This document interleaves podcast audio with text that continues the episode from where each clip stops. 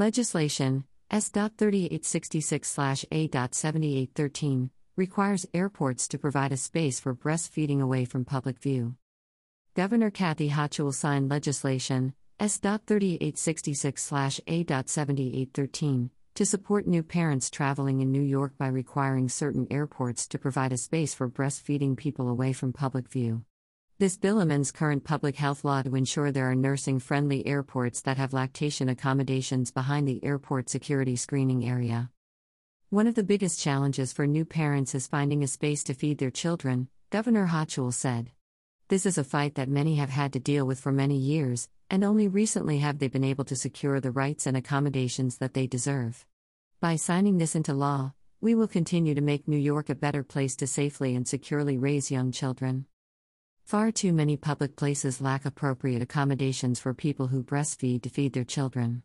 This law builds on major actions taken in New York State to support new parents, including establishing lactation rooms in places of employment and public facilities, which allow parents to nurse their children and pump breast milk.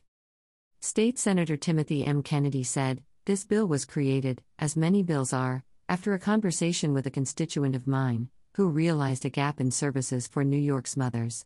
As a working mom who traveled often for her job, Rachel Jackson found little to no accommodations in airports for breastfeeding moms. We drafted this legislation collaboratively to change that. This bill advanced with the support of many partners, including John R. Oishei Children's Hospital in Buffalo and the many mothers across New York who believed in the impact it would have on families statewide.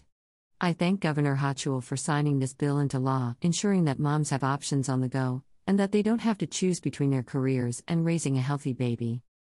Assemblymember Michaelle C. Solages said, by providing a designated, non bathroom space in airports people to breastfeed, pump, or feed their infants, we are perpetuating healthy parenting practices.